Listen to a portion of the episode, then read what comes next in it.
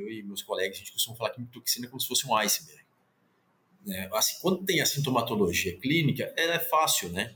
Você tem uma necrose de ponta de orelha, de caldo, de extremidade, você associa né, com alcalógico, por exemplo. Né? Quando você tem lesão oral, você associa com uma T2, é, vulva inchado, você associa com zero, e por aí vai.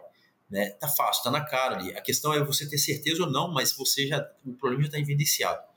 Né? Agora, quando a gente vai na, na, na dose subclínica, né, no efeito subclínico, perdão, que é causado pela dose média, a dose baixa ali, o efeito negativo das mitoxinas é silencioso.